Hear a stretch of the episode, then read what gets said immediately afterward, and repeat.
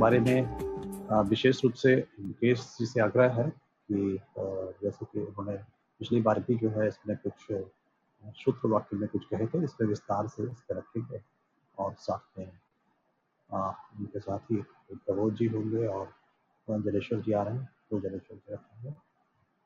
बाकी लोग हम लोग इस फल के करते हैं और हम जो भी ज़रूरी चीज़ें लगती हैं, उस पर हम लोग अपने अपने विचार भी और प्रश्न भी, मुकेश जी। मैं मैं थोड़ा कुछ एक दो मिनट कुछ बात कहूँ? जी जी तो मुकेश जी अपनी आ, बात शुरू करें। उसमें थोड़ा सा मैं ये एडिशनल कुछ चीज़ें ये ऐड करना चाहूँगा कि सोवियत रूस के विभाजन के बाद जो पश्चिम पहले बहुत सारी अपने सिस्टम में और लोकतंत्र में जो जनवादी किस्म के वेलफेयर के बहुत सारे काम इसलिए भी करता था कि एक तरह से सोवियत रूस का दबाव और उसके प्रति आकर्षण रखने वालों को ये बात लगातार दिखाया जाता रह सके कि जनवादी किस्म का काम वेलफेयर का बहुत सारा स्कीम हमारे लोकतंत्रों में भी होता है। तो इस तरह की तुलना में अपने को ऊपर दिखाया जा सके। सोवियत रूस के विघटन के बाद ये सारी चीज़ें एक तरीके से जैसे उन आ, समाजों में भी धीरे धीरे कम होना शुरू हुई। नियो लिबरल सिस्टम जिस तरह से अपनी घुसपैठ बनाता रहा और एक ऐसा वक्त आया कि पुराने किस्म की इन सभी संस्थाओं से समाजों का बड़े पैमाने पे मोह भंग होना शुरू हुआ। और फिर जैसा हम रूस में देखते हैं टर्की में देखते हैं दूसरे देशों में तो दूसरे देशों में ये जो खास तरह की लोकतांत्रिक तानाशाहियाँ शुरू हुई हमारे देश में भी कुछ उसी का एक संस्करण फ़िलहाल हम एक्सपीरियंस कर रहे हैं। तो ये तानाशाही की जो हमने पिछले हफ़्ते बात की थी और बीच का बहुत सारा स्पेस वो चाहे पिनोशे हो आ, फ्रांको की कंटिन्यूटी हो दूसरे देशों में उसके बारे में एक समझ हमारी थोड़ी बनी। अब नई इन स्थितियों में, ये जो नई तानाशाहियाँ हैं, जिन्होंने पुराने सिस्टम को लिटरली कुछ मज़ाक जैसा समाज के किसी काम का नहीं और इसे कचड़े के डब्बे में डाल दिया जाए कि बड़े पैमाने पे एक इमोशनल समझ बनाई है, उसको लोगों के साथ बड़े पैमाने पे लोगों के बीच उसको स्थापित किया है। तो उसकी रोशनी में भी ये तानाशाहियाँ कैसे काम कर रही हैं, उसका तंत्र किन विचारधाराओं पे और किन अवधारणाओं पे ठीक ठीक चल रहा है, वो सब भी हम थोड़ा समझ सकें तो अच्छा रहेगा। बस इतना ही। शुक्रिया। हाँ जी जी। और शशि जी आ, मैं समझता हूँ कि आपने पिछली बार बहुत अच्छे नोट्स बनाए थे और उसको हमने वितरित तो कर दिया है। आज भी आप जो है इसको काम को जारी रखेंगे। शशि जी? जी जी जी। जी। तो ठीक है हम लोग मुकेश जी शुरू करते हैं। आ, मैं प्रमोद जी ने बिल्कुल सही बात शुरू में ही उठा दी है और उसी के साथ लिंक करते हुए मैंने जो बात पिछली बार भी कही थी कि जो बुर्जुआ रिपब्लिक है और बुर्जुआ संसदीय व्यवस्था है और जो एक किस्म से ऐतिहासिक रूप से पूंजीवादी व्यवस्था की सबसे स्वाभाविक फॉर्म रही है स्टेट में, उसका आधार पूंजीवाद में होने वाली खुली होड़ था। विभिन्न पूंजीपतियों के बीच खुली होड़ है। कोई एक पूरे बाज़ार को कंट्रोल नहीं करता तो कोई एक या उसके कुछ हिस्से जैसे बाज़ार को कंट्रोल नहीं करते, वैसे ही वो उसकी राजनीतिक व्यवस्था को भी कंट्रोल नहीं करते। लेकिन जहाँ से उसमें इजारेदारी पैदा होती है, वहाँ से ये संभावना पैदा होती है, संभावना पैदा होती है और उनके लिए ज़रूरत पैदा होती है। और खास तौर पर अगर हम ये बाद के ही समय को देखें जिसकी प्रमोद जी ने बात की तो निश्चित रूप से 1945 के बाद एक कारण था एक सोवियत संघ और अन्य समाजवादी देशों के साथ जो पूंजीवाद का अगर इसके लिए भी होड़ शब्द इस्तेमाल कर लें तो प्रमोद जी ने कहा ही कि उसकी वजह से ये कारण था कि उनको भी जो इजारेदारी की प्रवृत्तियाँ, जो प्रथम विश्व युद्ध के समय ही नज़र आने लगी थी, जो 1920-30 के जमाने में बड़ी तेज़ी से विस्तारित हो रही थी। उसके ऊपर द्वितीय विश्व युद्ध में सोवियत संघ ने जिस तरह से नाजीवाद को पराजित किया, उससे जो विश्व में एक प्रतिष्ठा पाई वर्किंग क्लास पॉलिटिक्स ने और खास तौर पे फिर उसके साथ एक जो पूरा एक समाजवादी खेमा खड़ा हो गया, उसकी वजह से निश्चित रूप से उनके सामने ये स्थिति थी कि वो इजारेदारी की प्रवृत्तियों को रोके। इजारेदारी जिस तरह से लूट करती है, और दोनों तरह से मतलब एक तरफ़ वो जितने छोटे उत्पादक हैं, उनके जो आउटपुट प्राइसेस को कम करती है और उस तरह से उनको बर्बाद करती है। और दूसरी तरफ़, मजदूरों की जो प्रभावी मजदूरी है, उसको भी कम करती है। और इस तरह से आम जनता के एक बहुत बड़े हिस्से को कंगाली की तरफ़ ले जाती है। तो उससे निश्चित रूप से एक डर था कि ये बाकी ये जो समाजवादी खेमा उभर रहा है उसकी तरह से इन देशों में भी ऐसा हो सकता है इसलिए बहुत सारे वेलफेयर मेजर्स लाए गए। ये आ, बिल्कुल सही पक्ष है और मैं इसके साथ पूरी तरह सहमत हूँ। मैं इसमें सिर्फ़ ये जोड़ना चाहता हूँ कि लेकिन सिर्फ़ चाहने से ये संभव नहीं था। इसके लिए 1945 के बाद एक आर्थिक आधार भी तैयार हुआ और उसके दो महत्वपूर्ण कारण हैं। एक कारण है कि खुद जो विकसित पूंजीवादी देश थे, जिनके अंदर इजारेदारी की प्रवृत्तियाँ पहले से आ चुकी थी, उनके अंदर उत्पादक शक्तियों का बड़े पैमाने पर विनाश हुआ। जापान, जर्मनी, फ्रांस, यहाँ तक कि ब्रिटेन में भी डिस्ट्रक्शन तो हुआ ही, उस पर कब्जा नहीं हुआ।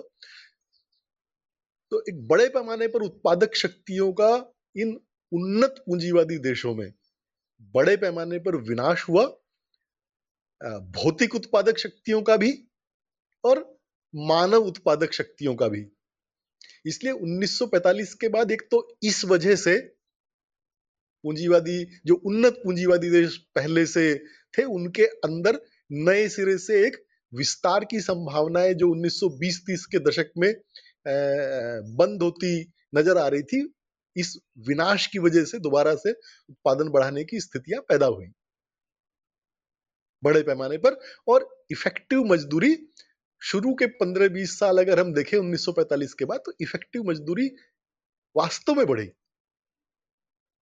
और दूसरा वजह थी कि जो पूरी दुनिया के पैमाने पर जो अविकसित देश थे, जो अभी तक औपनिवेशिक शासन के जुए में थे उन्होंने भी आज़ाद होके मूलतः दो चार इसको छोड़ के, अपवादों को छोड़ के उन्होंने भी पूंजीवाद के विकास का रास्ता ही पकड़ा। जिन्होंने उसको छोड़ने की कोशिश की, अफ्रीका के कई देशों में और लैटिन अमेरिका में हमें मालूम है किस तरह से उन सारे नेताओं को, इन लोगों को मरवाया गया, ये किया गया, वो किया गया, जैसे भी किया गया। लेकिन ये मूलतः ये सारे देशों ने आज़ादी के बाद पूंजीवाद के विकास और विस्तार का रास्ता पकड़ा। तो इस वजह से भी और इसके चलते भी जो विकसित पूंजीवादी देश थे, क्योंकि ये इन सारे देशों में इंडस्ट्रियलाइजेशन के लिए जो बड़े पैमाने पर मशीनरी और तकनीक की ज़रूरत थी, उत्पादक शक्तियों के विकास के लिए, वो बेचने का जो क्षमता थी, उनके उत्पादन और विक्रय की क्षमता भी विकसित पूंजीवादी देशों के पास ही थी, यूरोप और अमेरिका के पास ही थी। तो उनके यहाँ खुद विस्तार का मौका था और इन सारी जगह पे अपना मशीनरी को और तकनीक को और इसको बड़े पैमाने पर बेचने का मौका था। तो ये एक आ, इस तरह से 1945 के बाद ही असल में वो काल है जिसको पूंजीवाद का स्वर्णिम युग कहना चाहिए क्योंकि उसके पहले तो पूंजीवाद चंद देशों के अंदर ही था। तो ये 1945 से 1970 तक का जो ये 25 साल है, ये एक किस्म से पूंजीवाद का स्वर्णिम युग है। और इसमें पूंजीवाद ने, में इस विस्तार की वजह से एक बड़े पैमाने पर सरप्लस वो लोग जनरेट कर सकते थे और उस सरप्लस को ये वेलफेयर कामों में जिसका प्रमोद जी ने ज़िक्र किया, उन वेलफेयर कामों में ये सरप्लस को यूज़ कर सकते थे। एक तरह से जनता के विकसित पूंजीवादी देश जनता के लगभग सारे हिस्से को और हमारे जैसे भारत जैसे देश भी जनता के एक कुछ आगे बढ़े हुए हिस्से को कुछ सुविधाएँ देने की स्थिति में थे और उन्होंने दी और इसके चलते इवन वामपंथी आंदोलन में भी विभ्रम पैदा हुआ।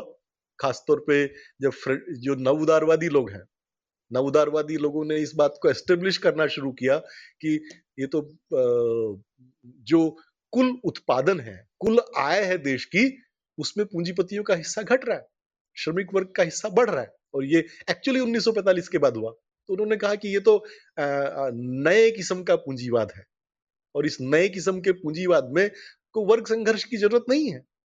आप कलेक्टिव बार्गेनिंग करिए और इसीलिए वामपंथी आंदोलन ट्रेड यूनियन आंदोलन में बदल के रह गया। और ट्रेड यूनियन ने कहा कि हाँ निश्चित रूप से देखो हाँ कलेक्टिव बार्गेनिंग से मजदूरी तो बढ़ती है।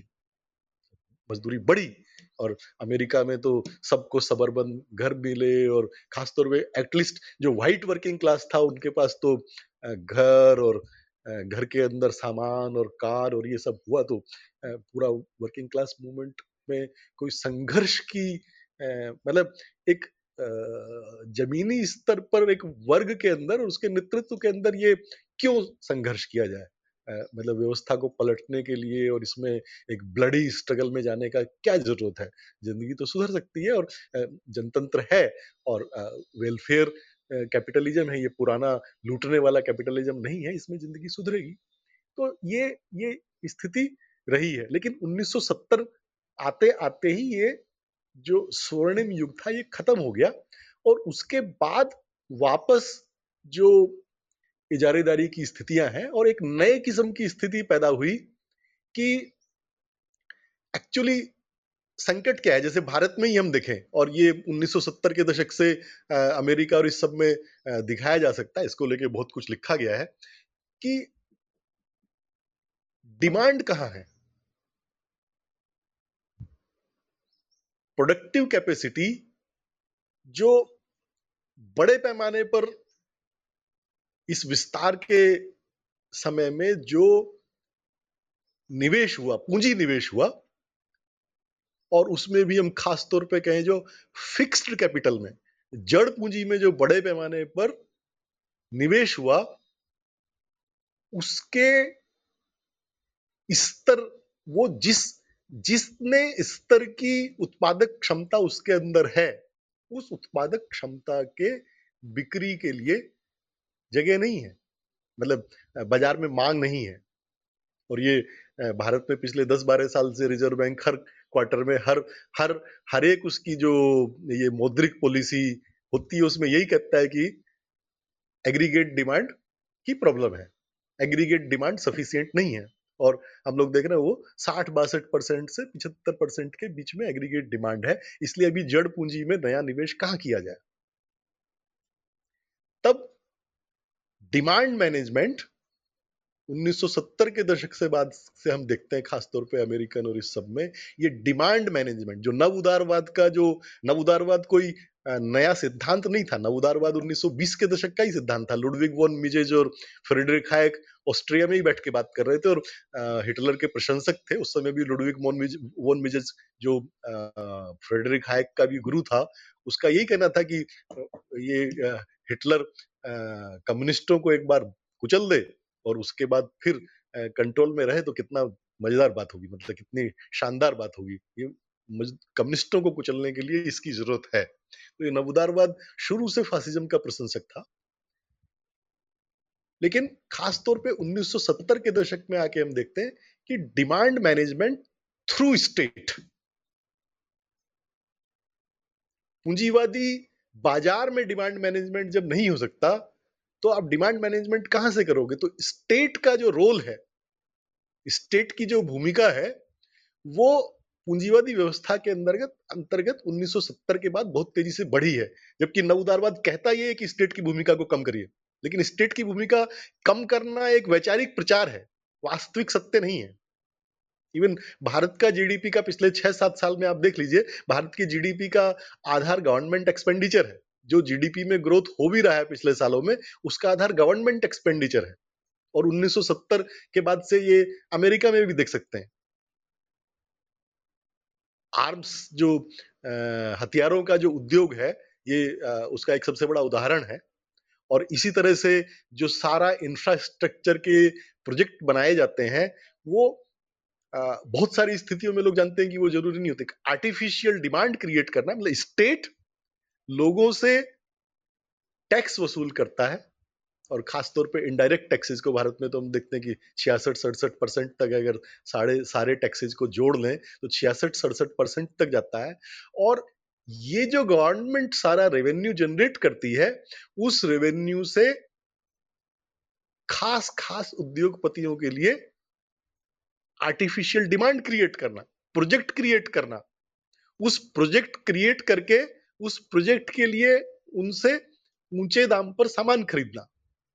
या कॉन्ट्रैक्ट देना रोड बिल्डिंग के जैसे क्यों अटल बिहारी वाजपेयी इन लोगों ने आते ही ये जो गोल्डन क्वाड्रिलेटर तमाम किस्म के जो प्रोजेक्ट हैं या आ, अभी देखिए चारों तरफ़ बॉम्बे दिल्ली जैसे शहरों में देखिए फ्लाईओवर ही फ्लाईओवर फ्लाईओवर ही फ्लाईओवर उनको सबको पता है कि आ, आपने रोड की समस्या निपटानी है तो पब्लिक ट्रांसपोर्ट को मज़बूत करना चाहिए लेकिन पब्लिक ट्रांसपोर्ट में वो प्रॉफिट नहीं है। तो आप आपको पब्लिक ट्रांसपोर्ट को खत्म करके आप कहते हो कि रोड चौड़ी करो फ्लाईओवर बनाओ, ये बनाओ, वो बनाओ, क्योंकि कारों को बढ़ाते जाना एक्चुअली ये रोड की प्रॉब्लम सोल्व नहीं करता है, बल्कि रोड की प्रॉब्लम को और बढ़ाता है फ्लाईओवर ठीक है?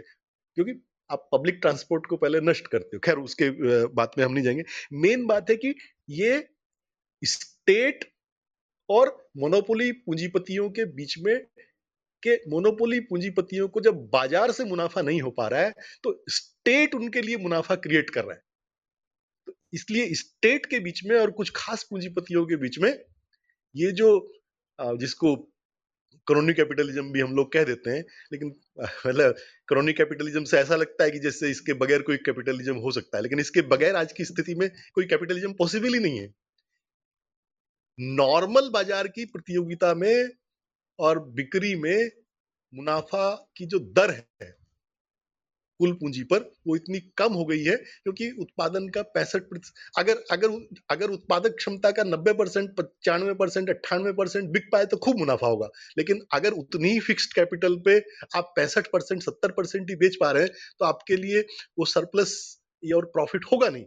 तब स्टेट के साथ जो मर्जर है मोनोपोली हाउसेज का और जिसको ओरिजिनली मुसोलिनी ने जिसको मतलब कॉरपोरेटिज्म भी इसीलिए ओरिजिनली फासिज्म को कहा जाता था, ये कॉरपोरेट का स्टेट का मर्जर है, जो फासिज्म का एक गुण बहुत पहले से हम लोग जानते भी रहे हैं तो एक मोनोपोली कॉरपोरेट हाउसेज और स्टेट का ये मर्जर है, सारी पॉलिसीज़ को, सारे किस्म के कानूनों को, सब चीज़ को वो लोग मैनेज करते हैं, बनाते हैं, उनको पहले से पता होता है क्या कॉन्ट्रैक्ट निकालना है, कहाँ से सौदा होना है, कैसे होना है, उसको किस रेट में टेंडर बनाया जाना है, कितने तक उसको खरीदा जा सकता है। इस तरीके से स्टेट उनको मुनाफा वसूली का एजेंट बन गया है। तो इसलिए जो स्टेट को कंट्रोल कर पाएगा, पॉलिटिकल लीडरशिप से लेके ब्यूरोक्रेसी तक ब्यूरोक्रेसी और आर्मी और पुलिस तक जो स्टेट में अपनी पकड़ बना पाएगा वही मुनाफा कमा पाएगा और अपने बिज़नेस को आगे बढ़ा पाएगा। तो ये ये आज के कैपिटलिज्म का मेन कैरेक्टरिस्टिक्स है वर्ल्ड ओवर यही कैरेक्टरिस्टिक्स है नियो नियो नियो लिबरलिज्म इसी को आ, आ, इसी को एस्टेब्लिश करता है। और इसीलिए नियो लिबरलिज्म के जो बड़े बड़े ये लोग थे अर्थशास्त्री थे, वो सबसे पहले पिनोशे के ही सलाहकार बन के चिली में जाके इसका एक्सपेरिमेंट किया गया था और उसके बाद फिर ये बाकी पूरी दुनिया में आया है।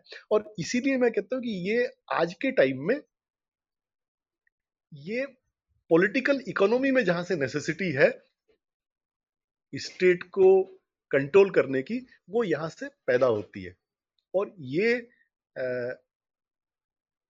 इसका पूंजीवाद के अंदर समाधान वही है जो सेकेंड वर्ल्ड वार या फ़र्स्ट वर्ल्ड वार में था कि आ, अगर हम लोग ये कल्पना करें कि कोई बुर्जुआ रिपब्लिक इसके बाद वापस आ सकती है तो उसी स्थिति में वापस आ सकती है अगर बड़े पैना बड़े पैमाने पर कुछ विनाश का विध्वंस का कार्य हो। मैं मैं तो कम से कम इसी एक स्थिति में कल्पना कर सकता हूँ कि पुराने किस्म का बुर्जुआ रिपब्लिक वापस आए। तो उसके लिए एक वही वार जैसा एक बड़ा तीस चालीस पचास परसेंट प्रोडक्टिव कैपेसिटी को बर्बाद कर दे, बड़े पैमाने पर करोड़ों करोड़ों में लोगों को हत्या की जाए तो उसके बाद जो एक समाज बनेगा निर्माण करने के लिए, विस्तार करने के लिए, वही उसी में शायद बुर्जुआ रिपब्लिक वापस हो सकता है। अन्यथा मैं बुर्जुआ रिपब्लिक के उस रूप में वापस आने की कोई संभावना नहीं देखता और ये पूरे विश्व के पैमाने पर इसीलिए हर देश में आप देखिए शायद ही अपवाद के रूप में हम कोई देश देख सकें, जहाँ पर ये जो टेंडेंसीज है मोनोपोली हाउसेज और स्टेट के इंटरेस्ट को आपस में मिला देने की स्टेट के पूरा जो पॉलिटिकल लीडरशिप है और ब्यूरोक्रेसी है, उसको अलग अलग मोनोपोली हाउसेज के साथ मिलके एक किस्म से उनके बिज़नेस इंटरेस्ट्स को आगे बढ़ाने की, उनकी वेल्थ को सुरक्षित करने की इवन जो पूंजीवादी वर्ग के अंदर जो होड़ है, उस होड़ को कुछ विशेष पूंजीपति घरानों के पक्ष में प्रभावित करने की मैंने पिछली बार इसके लिए एक उदाहरण दिया था कि कैसे जीवीके के दोनों एयरपोर्ट मुंबई में स्टेट ने, सीबीआई और ईडी की मदद से उसको उसके अगेंस्ट एफआईआर करके रेड डाल के उनको जेल भेजने की धमकी देके उनको मजबूर किया कि मुंबई के जो दोनों सबसे मतलब जो सबसे बड़ा प्रॉफिटेबल जहाँ हवाई अड्डे का बिज़नेस है, वो जीबीके को मजबूर किया गया कि वो अडानी को सेल कर दे।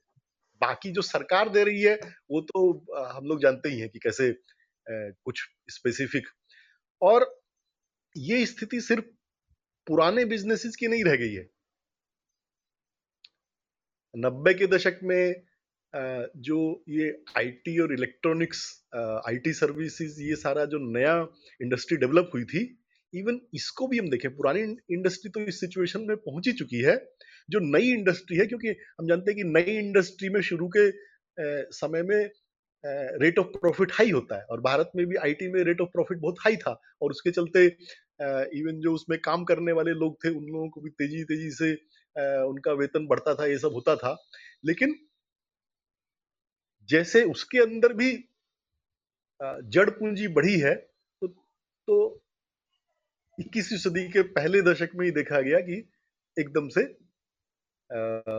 उसका भी रेट ऑफ़ प्रॉफिट धीरे धीरे तेज़ी से गिरने लगा और इन्फोसिस जैसी कंपनीज़ और ये सारे लोग जो आज से 10-15 साल पहले पूरा पूंजीपति वर्ग कहता था नारायण मूर्ति और इन लोगों को, अजीम प्रेम जी को और सब लोगों को जैसे हीरो बनाया जाता था, ट्रांसपेरेंसी, ईमानदारी, ये, वो, ओपन कंपटीशन और ये सब। आप देखिएगा 2005-6 के बाद से आईटी इंडस्ट्री का भी वो सारा चीज़ गायब हो गया।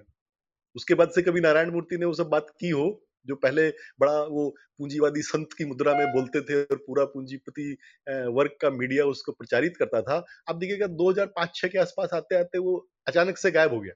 क्यों गायब हो गया? कि वहाँ भी ये संकट पैदा हो गया और खास तौर पे इन्फोसिस वगैरह जो इंटरनेशनल मार्केट में कम मजदूरी के बल पे जो कॉन्ट्रैक्ट वगैरह पा रहे थे, वहाँ पे उन लोगों को दिक्कत होने लगी और इसीलिए देखिए तुरंत उन लोगों ने भी नंदन नीलेकनी का पहले कांग्रेस और फिर बीजेपी के साथ खड़ा होना उसका एक रिफ्लेक्शन है। बल्कि आप देखिए जितनी तमाम किस्म की जो नवदारवादी नीतियाँ हैं, आजकल उन सब के पीछे मतलब वो आधार और डीबीटी ये जो कैश ट्रांसफर्स और आधार से शुरू करके नोटबंदी और अभी जो ये कोविन और ये सारा जो तमाम किस्म का जो चीज़ें हैं और बहुत किस्म का जो डिजिटल इंडिया का है, उसके बैकग्राउंड में अगर आप देखेंगे तो बैंगलोर में जो आईटी कंपनीज़ का एक नेटवर्क है, उसका जो लॉबिंग है, वो इसके पीछे काम करती है और तमाम किस्म की जो गवर्नमेंट पॉलिसीज़ इस सब बारे में बनती हैं। वहाँ पे नंदन नीलेकनी का नाम आप उसके पीछे देखेंगे नंदन नीलेकनी या जो उसके जो एसोसिएट्स हैं। क्योंकि इवन आईटी कंपनी जो सबसे नया बिज़नेस था, जिसके अंदर रेट ऑफ़ प्रॉफिट आज से पंद्रह साल, बीस साल पहले बहुत हाई होता था इवन वो भी आज रेट ऑफ़ प्रॉफिट की सिचुएशन फॉलो कर रहा है। प्रॉब्लम फॉलो कर प्रॉब्लम में पड़ा हुआ है। और वो आईटी इंडस्ट्री का जो तमाम पूंजीपति है, वो भी अभी दो तीन महीने पहले अजीम प्रेम जी जिनका लोग बड़ा नाम लेते हैं वो खुद आरएसएस के एक ऑनलाइन उसमें मोहन भागवत के साथ मुख्य वक्ता थे। ठीक है? और अजीम प्रेम जी ने ही मतलब असम का एनआरसी का पाँच साल का ये कॉन्ट्रैक्ट लिया था, पूरा विप्रो के उस पर हुआ। तो इन्फोसिस जो एक जमाने में इंडियन कॉन्ट्रैक्ट्स में कहीं दिखाई नहीं देता था, अभी उसका बिज़नेस का बहुत बड़ा हिस्सा इंडियन गवर्नमेंट के कॉन्ट्रैक्ट्स के ऊपर है और वो डिमांड कैसे क्रिएट की जाती है, नया इनकम टैक्स पोर्टल लोग कहते हैं, इसकी तो कोई ज़रूरत ही नहीं थी, वो तो पहला चल रहा था, ये तो चलता भी नहीं है नया वाला। वो भी नंदन नीलेकनी ने ही मैनेज किया है। आर्टिफिशियल डिमांड क्रिएट करना प्रोजेक्ट बनाना और प्रोजेक्ट को लेना। जीएसटी से लेके इनकम टैक्स पोर्टल तक सभी देखिए और बहुत सारे उदाहरण दिए जा सकते हैं कि कैसे ये सब कंपनीज़ भी अभी गवर्नमेंट कॉन्ट्रैक्ट्स के पीछे है, क्योंकि असली प्रॉफिट उनको वहीं से आ रहा है। बाकी जो कैपिटलिस्ट क्लास का जो प्रोजेक्ट्स है, उसमें जो रेट है, उतना ही सर्विसेज़ के लिए जो रेट है, हर बार जब भी कॉन्ट्रैक्ट रिन्यू होता है तो रेट कम हो जाता है। बल्कि अभी तो ज़्यादातर कॉन्ट्रैक्ट इस किस्म से होने वाले, लगे हैं कि तुम्हारे प्रोजेक्ट से कितना प्रॉफिट होगा तो उस प्रॉफिट के हिसाब से तुमको कॉन्ट्रैक्ट का पेमेंट होगा। तो आईटी इंडस्ट्री की ये हालत है कि इवन ये सबसे नई इंडस्ट्री भी इतने ही दो तीन दशक के अंदर ही वो पुराने पूंजीवाद की सारी समस्याओं के गर्त में पड़ चुकी है और उसके अंदर भी मोनोपोलाइजेशन एक्सट्रीम लेवल तक पहुँच गया है। तो इस सिचुएशन में राजनीति के क्षेत्र में भी वो पुराना पूंजीवादी रिपब्लिक खुली होड़ वाली संसदीय व्यवस्था आज संभव नहीं है और आरएसएस, बीजेपी तो फासिस्ट पार्टी है ही, जो पार्टियाँ सीधे सीधे फासिस्ट पार्टियाँ नहीं है। वो भी सत्ता में होने पर उसके जो ये पॉलिटिकल कल्चरल फ़ील्ड में जो फासिज्म है, जो गुंडागर्दी है, ये है, वो उनके पास वो कैडर नहीं होते हुए भी, वो विचारधारा नहीं होते हुए भी अगर सरकार की नीतियों के तौर पे देखें तो हम उनको किसी को भी, किसी भी गवर्नमेंट को ये जो अथॉरिटेरियन टेंडेंसीज हैं फासिस्ट हम उनको नहीं कह सकते क्योंकि वो दूसरा हिस्सा उनके पास नहीं है। लेकिन ये जो अथॉरिटेरियन टेंडेंसीज है इकोनॉमी के फ़ील्ड में जो नियो लिबरल पॉलिसीज़ है और बाकी जो पॉलिटिकल उसमें जो अथॉरिटेरियन टेंडेंसीज है, जितने जिस किस्म के कानून लाना और ये सब करना लोकतांत्रिक स्पेस को कम करने के लिए, उसमें हम देखते हैं कि वो बीजेपी से ये सब पार्टियों में कोई फ़र्क नहीं रह जाता है। इसलिए मेरा सेंट्रल पॉइंट यही है कि हमें आज फासिज्म से अगर लड़ना है तो वो बुर्जुआ रिपब्लिक में वापसी के आधार पर नहीं लड़ा जा सकता है और नहीं लड़ा जा पा रहा है। मेरे ख्याल से हमें पिछले जो 20-30 साल का हम लोगों का अनुभव है, उससे हम लोगों ने ये कंक्लूड करना चाहिए कि मेरे कहने का मतलब ये नहीं है कि हमें शासक मैं उस बात को नकार रहा हूँ कि टेक्टिकली अलाइनमेंट्स नहीं होने चाहिए या शासक वर्ग के अंतर विरोधों का इस्तेमाल नहीं करना चाहिए। मैं उस बात को नकार नहीं रहा हूँ, करना चाहिए। उससे सहमत होते हुए लेकिन उसको करने के लिए भी, उसको करने के लिए भी एक एंटी फासिस्ट कोई इंडिपेंडेंट फोर्स और जिसका जो कोर है, उसका कोर सिर्फ़ वर्किंग क्लास पॉलिटिक्स हो सकता है, वो कोर ही शासक वर्ग के अंतर विरोधों को प्रयोग कर सकता है। इंडिपेंडेंट एक कोर रहेगा। अगर यही पार्टियों के साथ, यही बुर्जुआ पार्टियों के साथ, यही चुनावी पार्टियों के साथ चुनावी गठजोड़ के आधार पर हम सोचें कि फांसीवाद से लड़ा जा सकता है या उनके अंतर्विरोधों का इस्तेमाल किया जा सकता है तो मेरा बहुत विनम्रता से ये कहना है कि हम लोग पिछले तीन दशक को देख लें। असल में हम उनका उपयोग नहीं कर पाते हैं, उनके अंतर विरोध का, वो हमारा उपयोग कर ले जाते हैं और हमारी ही ताकत उसमें खींचती जाती है क्षरित होती जाती है। तो क्योंकि जो पुरानी कहावत है कि if you do not stand for anything you will fall for anything तो हम हम किस चीज़ के लिए स्टैंड कर रहे हैं? ये एक और मैं इसके विस्तार में नहीं जाऊँगा। पिछली बार भी मैंने कुछ बातें कही थी, ज़्यादा समय नहीं लूँगा। लेकिन हम, हमारा एक इंडिपेंडेंट, प्रो पीपुल, आर्थिक नीतियों से लेके, तमाम नीतियों को लेके हमारा एक प्रो पीपुल स्टैंड क्या है? उसके बेसिस पर, अगर एक कोर के बेसिस पर हम कोई ताकत खड़ी नहीं कर पाते तो हम शासक वर्ग के अंतर विरोधों का कभी इस्तेमाल नहीं कर सकते। उसके लिए हमें करना पड़ेगा और उसके लिए हमें वर्किंग क्लास के साथ साथ और कौन से वो तमाम तबके हैं जो उत्पीड़न के शिकार हैं और उन उत्पीड़ित तबकों के मुक्ति की क्या आकांक्षाएँ हैं? एक एक है मजदूर वर्ग का सवालों को सामने लाना। दूसरी बात है, तमाम जो उत्पीड़ित तबके हैं समाज में, उन उत्पीड़ित तबकों की मुक्ति की जो आकांक्षाएँ हैं, उन आकांक्षाओं को इस मजदूर वर्ग के सवालों के साथ जोड़ पाना। ये आ, और वो सिर्फ़ मतलब सिर्फ़ कुछ रस्मी उससे नहीं होगा कि जय भीम लाल सलाम बोल दिया जाए उससे नहीं होता है। और जनता उससे असल में जनता इतनी मतलब भोली होती नहीं है कि वो उसको समझ नहीं पाए। वो वो क्या क्वेश्चंस हैं वो क्या इश्यूज़ हैं जो ये तमाम उत्पीड़ित जनता, चाहे वो अल्पसंख्यक लोग हों, चाहे वो दलित हों, चाहे वो उत्पीड़ित राष्ट्रीयताएँ हों, आदिवासी लोग हों, स्त्रियों के साथ जो तमाम किस्म का ये हो रहा है, ये ये ये जो और जो किसानों का जो एक बहुत बड़ा हिस्सा जिस तरीके से बर्बादी के कगार पर पहुँच रहा है, ये जो तमाम तबके हैं इनकी जो आकांक्षाएँ हैं, इनको मजदूर वर्ग की आकांक्षाओं के सवाल से जोड़कर अगर एक कोर फोर्स तैयार हो सकता है तो वो निश्चित रूप से शासक वर्ग के अंतर विरोधों उनके आपसी द्वंद्वों का भी टेक्टिकली इस्तेमाल कर सकता है। उनके साथ और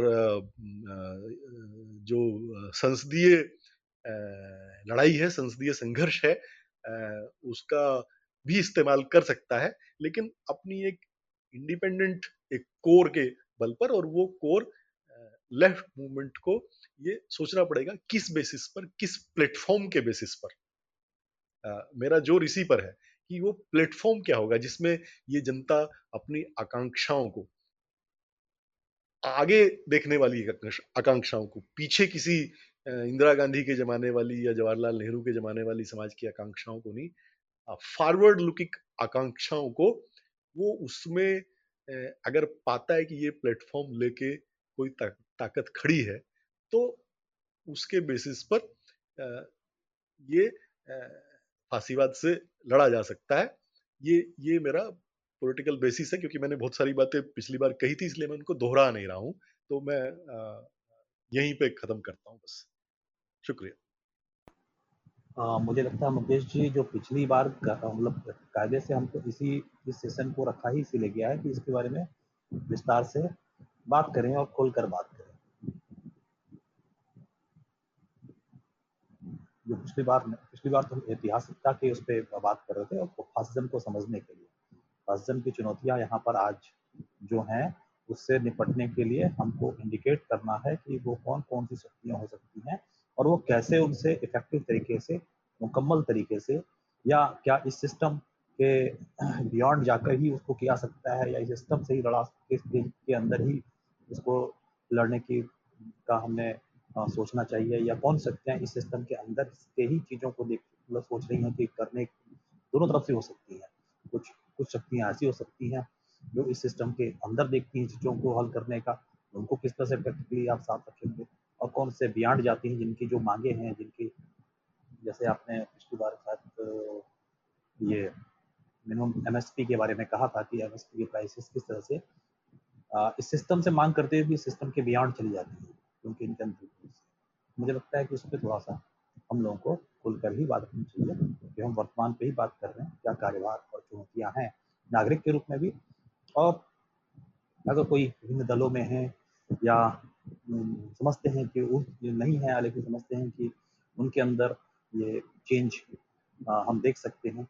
या विभिन्न जो बुर्जुआ पार्टियाँ हैं दूसरी पार्टियाँ हैं जो अपोज में कर रही हैं उन सबके उनके जो बारे में हम लोगों को बात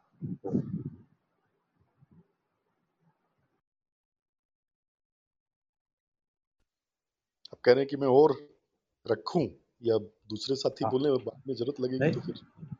आ, मैं समझता हूँ आप रखिए इस पे पाँच मिनट तो और रखिए। खुलासा होती है।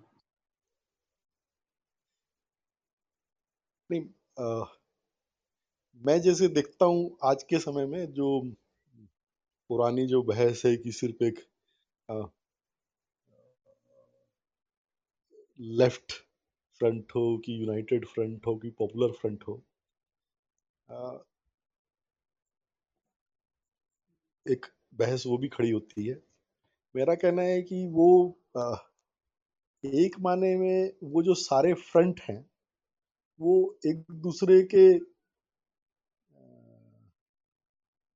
विकल्प नहीं है। वो सारे किस्म के जो फ्रंट हैं, वो एक दूसरे के साथ चलने वाली स्थिति है। किसी भी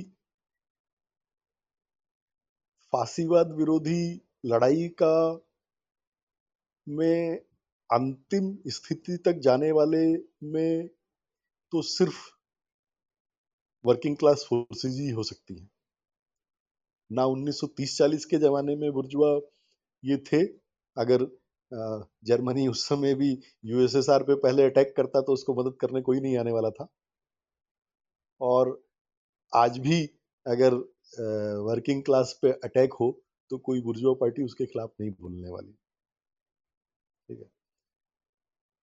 तो जहाँ भी वर्किंग क्लास पे अटैक होगा फासिज्म अगर अपना पंजों को और नुकीला करेगा वर्किंग क्लास पे अटैक करेगा तो कोई कोई, मुझे नहीं लगता कि कोई बुर्जुआ पार्टी उसके रजिस्ट करने के लिए कहीं पे खड़ी होगी।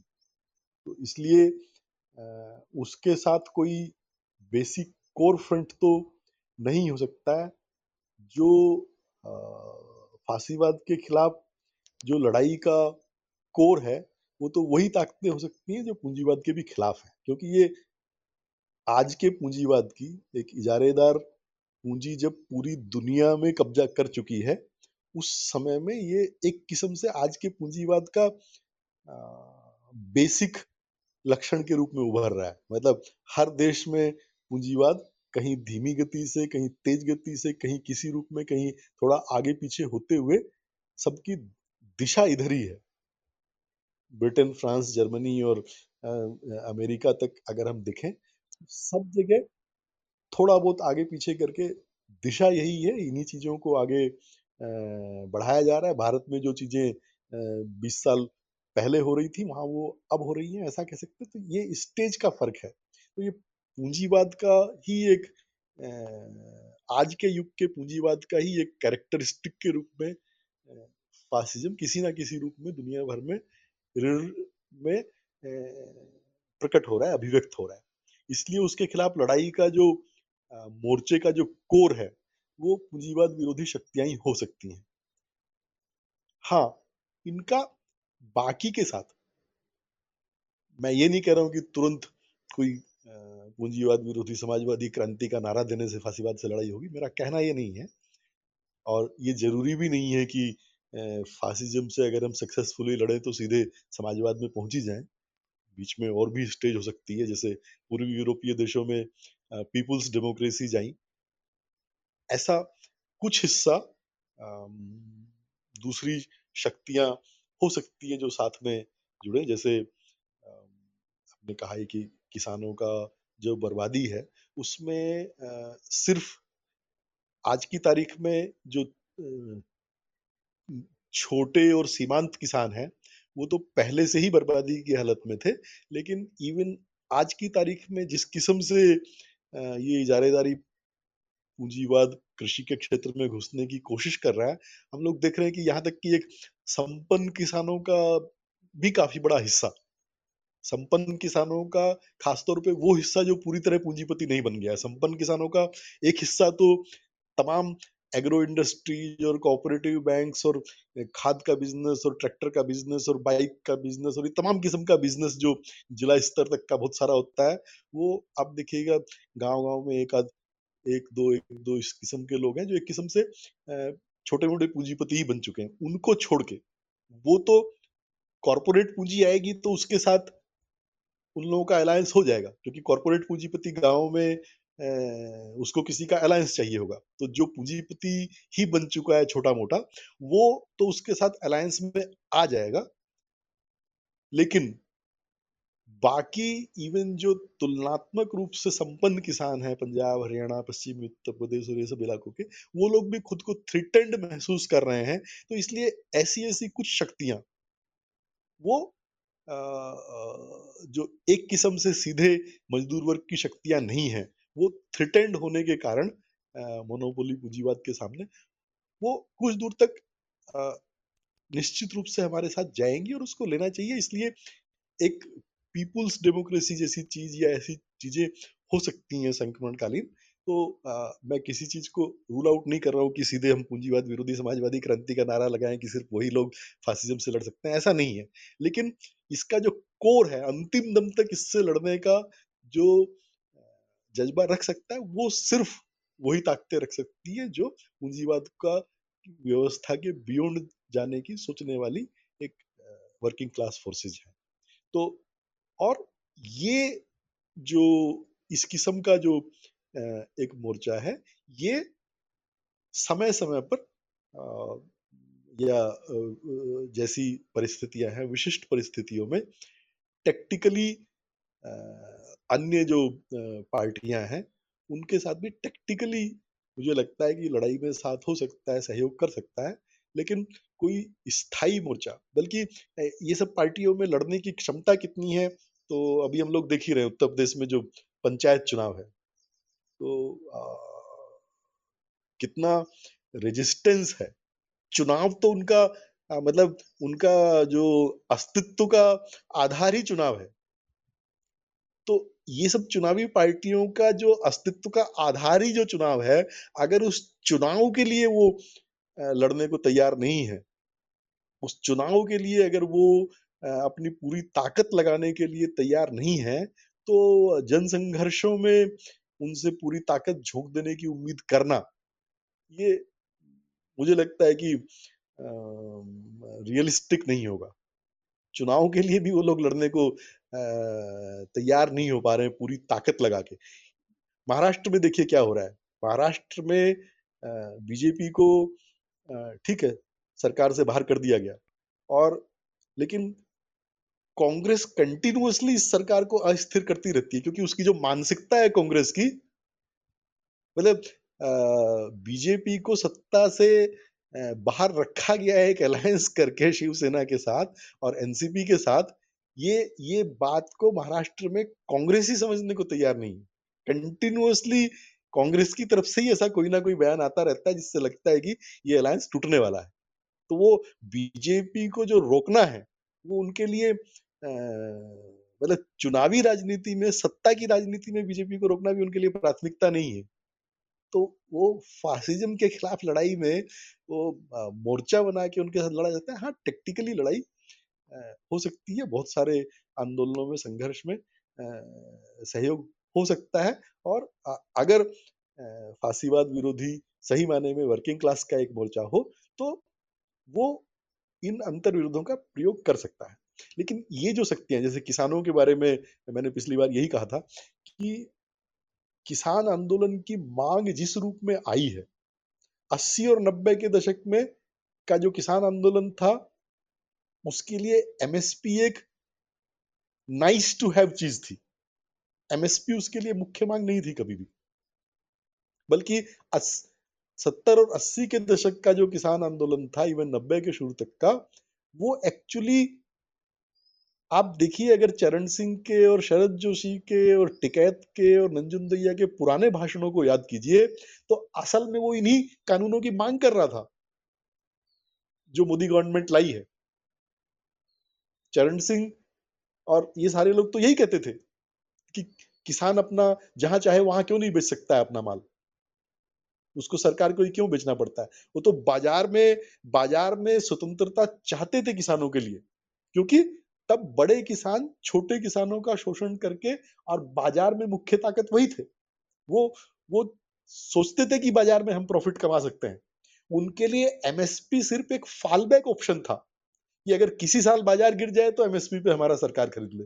और सरकार उनका खरीद लेती थी ऐसे साल में। वो जो छह सात आठ परसेंट उतना जो संपन्न किसान है उस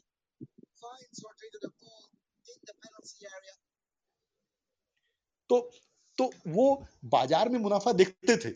यहाँ तक कि सत्तर के दशक में तो आ, आ, सत्तर के दशक में मेरे याद है मैं छोटा ही था लेकिन गवर्नमेंट को लेवी लगानी पड़ी थी कि आप सरकार को बेचिए। और गवर्नमेंट को रेड करनी पड़ती थी किसानों के यहाँ की तुम्हारे यहाँ गेहूँ रखा है तुम सरकार को बेच नहीं पड़े हो। लेवी इम्पोज करनी पड़ी थी सत्तर के दशक में सरकार को। किसान नहीं बेचना चाहते थे क्योंकि बाज़ार में उनको आमतौर पे बाज़ार में कुछ महीने बाद महँगा बिक जाता था। फ़सल के टाइम में ठीक है, गेहूँ मई में सस्ता रहेगा और मई में सस्ता रहने से संपन्न किसानों को भी फ़ायदा था। वो छोटे किसान का गाँव में ही खरीद लेते थे सस्ते दाम पे, जिसको उन्होंने कर्ज दिया होता था और जिसको मजबूरी थी, जो गरज बेचा था। और सितंबर, अक्टूबर, नवंबर में आगे देखिए, गेहूँ का दाम एमएसपी से बहुत ऊपर चला जाता था और संपन्न किसान प्रॉफिट कमाते थे। और मैं तो अपने इलाके में सारा पश्चिमी उत्तर प्रदेश में जानता हूँ कि सारे जितने बड़े बड़े किसान हैं, उनके घरों में वो बड़ी बड़ी टंकियाँ थी, जो सौ, दो सौ, ढाई सौ क्विंटल सब लोग स्टोर करते थे। अपना भी और दूसरों से खरीद के भी। और ये जो सल्फास जिससे सबसे ज़्यादा आत्महत्या होती है, उन्हीं टंकियों के साथ ही सल्फास गाँव में आया था, क्योंकि उसमें सल्फास की गोली रखनी पड़ती थी। इसलिए उस समय किसान आंदोलन की मांग ये नहीं थी। ये किसान आंदोलन की मांग अब आई है, जब वो पा रहा है कि ये बड़े पूंजीपति के सामने तो मैं नहीं टिक पाऊँगा। और इसीलिए इसके समर्थन में इतने सारे किसान जुट गए हैं। छोटे छोटे किसान भी जुट गए हैं, जिनको कभी एमएसपी का लाभ नहीं मिला कि एमएसपी पे हमारा भी बिक जाएगा। लेकिन हमें इसे इस रूप में रखना चाहिए, ये किसान ना तो पॉलिटिकल इकोनॉमी पे चर्चा करके इस मांग पे पहुँचे ना कोई मार्क्सवाद की समझ पे पहुँचे ना कोई मार्क्सवादी संगठनों ने ये मांग उठाई है। लेकिन जीवन की जो वास्तविकता है, बाज़ार की जो वास्तविकता है, वो उनको यहाँ पे ले आई है कि और दूसरी वजह है ओवर प्रोडक्शन इवन कृषि में भी ओवर प्रोडक्शन हो गया है। दस ग्यारह करोड़ तो अनाज का भंडार सरकार के पास ही है अभी। बाज़ार की जो मांग है उसके मुकाबले ओवर प्रोडक्शन है। तो अभी अक्टूबर, नवंबर में भी दाम उतना ऊपर नहीं जाता है कि संपन्न किसानों को लाभ हो पाए। इसलिए ये मांग उठी है कि एमएसपी की गारंटी लेकिन एमएसपी की जो गारंटी है, ये मांग पूंजीवाद के बियॉन्ड जाती है। क्योंकि कोई पूंजीवादी व्यवस्था बाज़ार को खत्म नहीं कर सकती। ये तो स्टेट का किसानों के साथ कॉन्ट्रैक्ट हो गया एज ए होल कि किसान ये पैदा करेंगे, सरकार बताएगी तुम ये पैदा करो, हम इस दाम पे खरीद लेंगे। तब पूंजीपति कहाँ जाएगा? मार्केट कहाँ जाएगा? तो कोई पूंजीवादी सरकार ये कॉन्ट्रैक्ट एज ए होल किसानों, किसान वर्ग के तमाम किसानों के साथ नहीं कर सकती। तो हमें इस मांग को आगे बढ़ाना चाहिए। इसका जो इम्पोर्टेंस है उसको समझना चाहिए क्योंकि ये अगर ये आंदोलन आगे जाए और बढ़े जो कि होगा तात्कालिक रूप से कम ज़्यादा जो भी होता रहे लेकिन आर्थिक संकट जिस दिशा में जा रहा है तो किसानों के ऊपर ये हमला बढ़ेगा ही बढ़ेगा और ये आ, किसानों को बार बार ये आंदोलन का क्या होगा मैं नहीं कह सकता भविष्यवाणी नहीं कर रहा हूँ लेकिन किसानों को बार बार आना ही पड़ेगा मैदान में। तो तब एक स्टेज पे जाके हम ये कह सकते हैं कि भाई ये मांग तो सिर्फ़ एक समाजवादी व्यवस्था ही पूरी कर सकती है किसानों के साथ। जिस, जिसकी जो ज़िम्मेदारी समझती है सारे सारी जनता के लिए खाद्यान्न की आवश्यकता पूरी करना, वही ये कॉन्ट्रैक्ट कर सकती है किसानों के साथ कि आप ये पैदा करो और हम इसको इस दाम पे खरीदेंगे, जैसा सोवियत यूनियन में किया था। यही तो कॉन्ट्रैक्ट था कलेक्टिव फार्म्स के साथ। इतना आपको टैक्स के रूप में देना है, इतना आपसे हम मार्केट रेट पे इस रेट पे खरीदेंगे। तो ये कॉन्ट्रैक्ट तो सिर्फ़ एक सोशलिस्ट स्टेट कर सकता है। तो इसलिए ये जो मांग है और इस मांग को बढ़ाया जाना चाहिए, कहा जाना चाहिए और इसका आखिर में पॉलिटिकल इंपॉर्टेंस हम लोगों ने समझना चाहिए कि ये बियॉन्ड कैपिटलिज्म जाने वाली मांग है और इसलिए वर्किंग क्लास को डेफिनेटली किसान आंदोलन में इस रूप में हस्तक्षेप करना चाहिए और इस मांग को और मजदूर आंदोलन ने भी कहना चाहिए कि हाँ आप किसानों से भी कॉन्ट्रैक्टेड रेट पे खरीदो और हमको भी डेफिनेट रेट पे उपलब्ध कराओ। ये पूरा जो मार्केट है, जो खाद्य वस्तुओं में प्राइवेट ट्रेड को खत्म कर दो।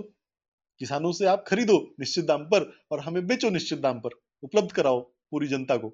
तो ये ये दोनों तरफ़ से अगर ये मांग उठती है तो ये बहुत आगे जाने वाली मांग है। बड़े पैमाने पर जनता को इकट्ठा कर सकती है। जो पूरा, जो तमाम जो शहरी और ग्रामीण मजदूर वर्ग है, उसको और किसानों के मेहनत का हिस्से को एक मैदान में ला सकती है और एक बहुत बड़ी ताकत बन सकती है। खुद किसान एक चैलेंज दे रहे हैं, लेकिन अगर ये मजदूर वर्ग भी इसके साथ जुड़ के अपनी बात उठाए तो एक बहुत बड़ी ताकत इसके सामने और वो एक फासिज्म के लिए रियल रियल रेजिस्टेंस होगा उससे। क्योंकि जनता कभी भी मतलब वेग मुद्दों को लेकर नहीं लड़ सकती।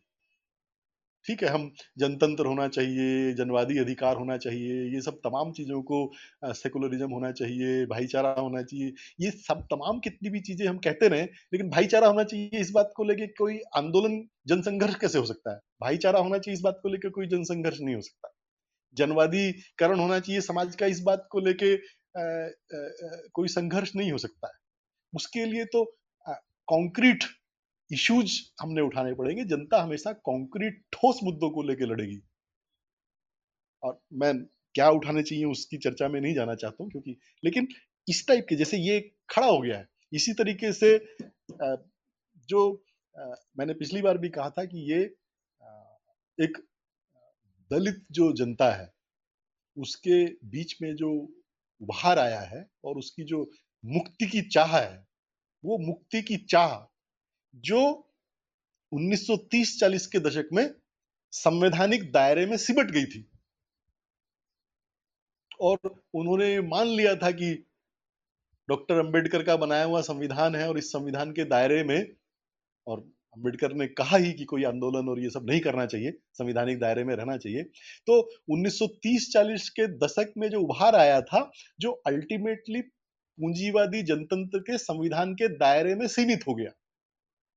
उस दायरे से दलित जनता की मुक्ति का आंदोलन चाहे वैचारिक रूप से अभी वो ये नहीं कह रहा है वो अभी भी वही बातें कर रहा है लेकिन वास्तविकता में हम देखें तो वो इससे आगे जा रहा है। और उसको आ, आ, उसको आ, जीवन के हर क्षेत्र में जीवन के हर स्तर पर उनका आ, विकास के पूरे रास्ते खुलने चाहिए और समान भागीदारी होनी चाहिए। ये ये एक डेमोक्रेटिक डिमांड है और इस डेमोक्रेटिक डिमांड को वर्किंग क्लास मूवमेंट ने उठाना चाहिए, बिना हिचक उठाना चाहिए। मतलब इसमें कतई कोई जरा सी भी रत्ती भर की भी, जरा सी भी कोई ये इफ़ बट लगाए बगैर इस बात को उठाना चाहिए और उसमें आखिर में, क्योंकि ये सवाल आगे जाएगा तो ये भी संपत्ति के सवाल पर लेकर जाएगा कि आप संपत्ति विहीन होके ये हो ही नहीं सकता है। तो ये करना चाहिए। इसी तरीके से चाहे कितना ही हम प्रतिक्रियावादी विचार, संस्कृति और इसका फैलाव देख रहे हैं, लेकिन शहरों से गाँवों तक हम देख सकते हैं कि स्त्रियों के अंदर एक चाहत है उनके और उनके अंदर एक ये ये एंग्विश है कि किस तरह से वो दूसरे दर्जे का जीवन बिता रहे किस तरह से उनके ऊपर तमाम किस्म से अपराध, आक्रमण, यौन हमला, ये सब बढ़ रहा है और उनको अपने जीवन के फैसले लेने की स्वतंत्रता नहीं है, ये ये ये जो आकांक्षा है, ये जो मुक्ति की चाह है, ये स्पष्ट रूप में हम देख सकते हैं कि ये उभर रही है और ये चीज़ों को आगे लाना और फिर जो तमाम जो अल्पसंख्यकों के सवाल हैं, उत्पीड़ित राष्ट्रीयताओं के सवाल हैं, ये सब सवालों को मैं कोई चार्टर और डिमांड की बात नहीं करना चाहता, वो हम लोग रोज़गार का सवाल, शिक्षा का सवाल, स्वास्थ्य का सवाल, आवास का सवाल, ये सब सवाल सभी साथी जानते हैं लंबे समय से आंदोलन में रहे हैं, उनको भी, लेकिन कुछ नए किस्म से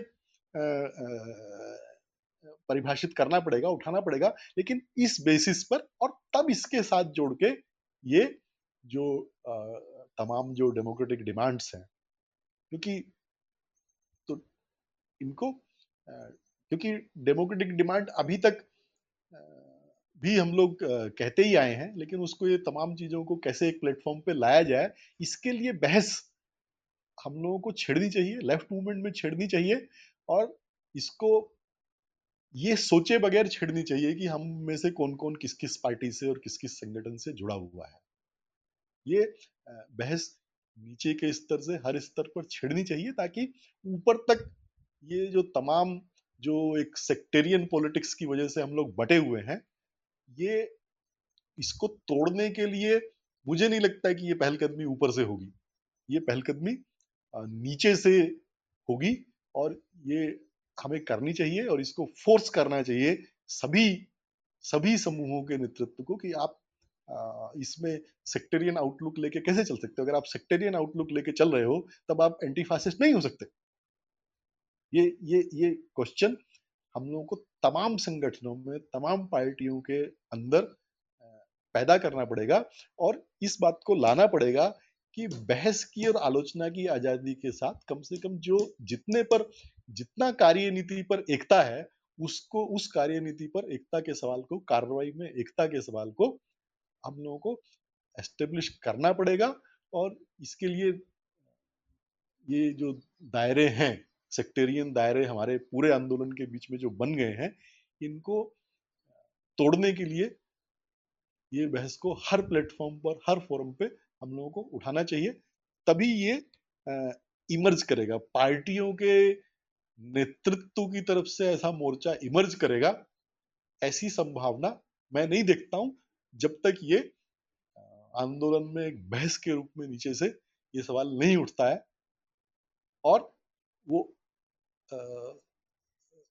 मुझे आज लगता है कि ये तमाम किस्म का जो सोशल मीडिया है, उसने हमें ये स्थिति तो उपलब्ध कराई है कि तमाम किस्म के जो वामपंथी जनवादी लोग हैं, वो नीचे के स्तर पर आज आपस में बहस कर रहे हैं। तमाम प्लेटफॉर्म्स के ऊपर आपस में बहस कर रहे हैं लोग। एक दूसरे से बात कर रहे हैं कि क्या हो रहा है। हम लोग अभी नेतृत्व वालों के आपस में बातचीत करने के ऊपर निर्भर नहीं है। ये ये बहस ऑलरेडी पिछले कुछ साल से जारी है उसको और मज़बूत करने की आगे बढ़ाने की विभिन्न प्लेटफॉर्म्स पे ले जाने की ज़रूरत है। ऐसा मेरा मानना है। जी। धन्यवाद मुकेश जी। आपने विस्तार से आ, मैं बता दूँ आ, कुछ लोग हमारे पास अभी इस बार पहली बार जुड़े हैं। राजीव जी ललित जी विमल शर्मा जी और गिरिजा पाठक जी। तो हम लोग पिछली बार, पिछले हफ़्ते फासिज्म पे उसके करेक्टरिस्टिक्स के बारे में, उसके इमरजेंस के बारे में, उसके आर्थिक और राजनीतिक उदय के बारे में हम लोग ने चर्चा की थी। और आज हम ये भारत में उसकी जो है क्या स्थिति है और उसको जो चुनौती है उससे निपटने के लिए क्या कौन कौन सी शक्तियाँ हैं उनको आइडेंटिफाई कर रहे हैं और उनकी क्या भूमिका हो सकती है। अभी किस भूमिका में है इसको लेकर हम लोग चर्चा कर रहे हैं। तो आप लोग इतने लंबे समय से बने रहे और मतलब ये एक आप सभी का स्वागत है। इस बारे में आगे इनिशिएट कौन करेंगे? प्रमोद जी। मैं थोड़ा इस सवाल पे सोच रहा हूँ। यहाँ यहाँ फ़िलहाल इस सभा में जितने लोग उपस्थित हैं हो? जितने लोग उपस्थित हैं वो सब जीवन के अलग अलग क्षेत्रों में सक्रिय हैं। सब किसी पॉलिटिकल पार्टी के मेंबर हों कितने हैं मुझे खबर नहीं। तो बार बार जो मुकेश भाई की बातें इस मुकाम पे पहुँच जाती हैं कि आगे की लड़ाई हमें कहाँ खड़े होकर लड़नी है तो मेरे माथे में इसका बड़ा असमंजस है कि हम तो किसी पॉलिटिकल पार्टी से फ़िलहाल जुड़े नहीं हैं। तो इस संवाद को सार्थक रूप से आगे चलाया कैसे जाए? मैं फ़िलहाल इसकी चिंता कर रहा हूँ। बाकी और लोग बात करें फिर मैं अपनी बात जोड़ता रहूँगा। हाँ मुझे लगता है कि ज़्यादातर लोग तो फॉर्मली तो जुड़े नहीं हैं लेकिन कहीं ना कहीं अपने छात्र जीवन से या अपने जॉब के दौरान आ, किसी ट्रेड यूनियन से या एफिलिएशन से ज़रूर रहे होंगे। तो उसके वहाँ के वहाँ के अनुभव से भी और आज की जो वर्तमान स्थिति हम लोग देख रहे हैं आ, उसमें जो है अपने अपने ढंग से ज़रूर सोचते हैं और रिएक्ट करते हैं अपने मित्रों या सोशल मीडिया के ज़रिए। तो हमको जैसे यहाँ पे बात कही है मुकेश जी ने कि जो है, हम लोग आज के डेट में देख रहे हैं कि एक दूसरे के जो है आपस में बात भी करते हैं। कई बार जो है पार्टी बंदी के हिसाब से जो है लड़ते झगड़ते भी हैं, लेकिन कहीं ना कहीं लेकिन एक बात है, अपने अंदर लेके भी जाते होंगे ज़रूर। जब बहस करते हैं सोशल मीडिया में देखते हैं कई बार फेसबुक में तो आत्मचिंतन भी ज़रूर होता ही होगा। आ, होना चाहिए अगर सही तरीके से सोचते हैं रैशनलिटी के साथ तो है आ, जो उसकी पहले बेसिक टेनेट्स है तो उसमें अवश्य होता होगा। यहाँ पर भी हमको खुलकर इस बात की चर्चा करनी चाहिए क्योंकि उसके बिना मतलब से देश से और जो है अपना जो कॉज है उससे बड़ा तो कुछ भी नहीं है। इस सिलसिले में जलेश्वर जी? जी बोल। आप हाँ। रखिए तो फिर हम इसको खोलते हैं फिर नहीं तो फिर ठीक है मैं अपनी बात रखना पहले ये तो हाँ खांसी आ गई थी। मैं ये कह रहा था कि मुकेश भाई बोली वैसे ठीक ठाक अच्छा इसमें इस एक एक मिनट हाँ मैं इसमें बोल देता हूँ नीचे जो कुछ लोग नए लोग हैं आ, या जो पुराने लोग भी हैं तो आप लोग जो हैं ऐसा है कि ये दो ग्रुप नहीं है एक हम स्टडी सर्कल कर हमारी है और ये क्लोज ग्रुप है और इसमें आपको बातचीत करने में अपने को कोई हैंड रेज का कोई क्वेश्चन नहीं है। आप लोग ऊपर आ जाइए और आ, साथ में बैठ के एक सभा में एक साथ बैठिए। अलग अलग बैठ के कोई फ़ायदा नहीं है। ठीक है? अनिर्बन जी गिरजा जी अनिल जी शरद भाई। सबके पास इनविटेशन चला ही गया होगा तो कृपया एक्सेप्ट करके ऊपर आ जाए हाँ जलेश्वर जी बोलिए। शरद भाई माइक ऑफ़ कर लीजिए। हाँ अनिल जी माइक ऑफ़ कर रहे हैं प्लीज़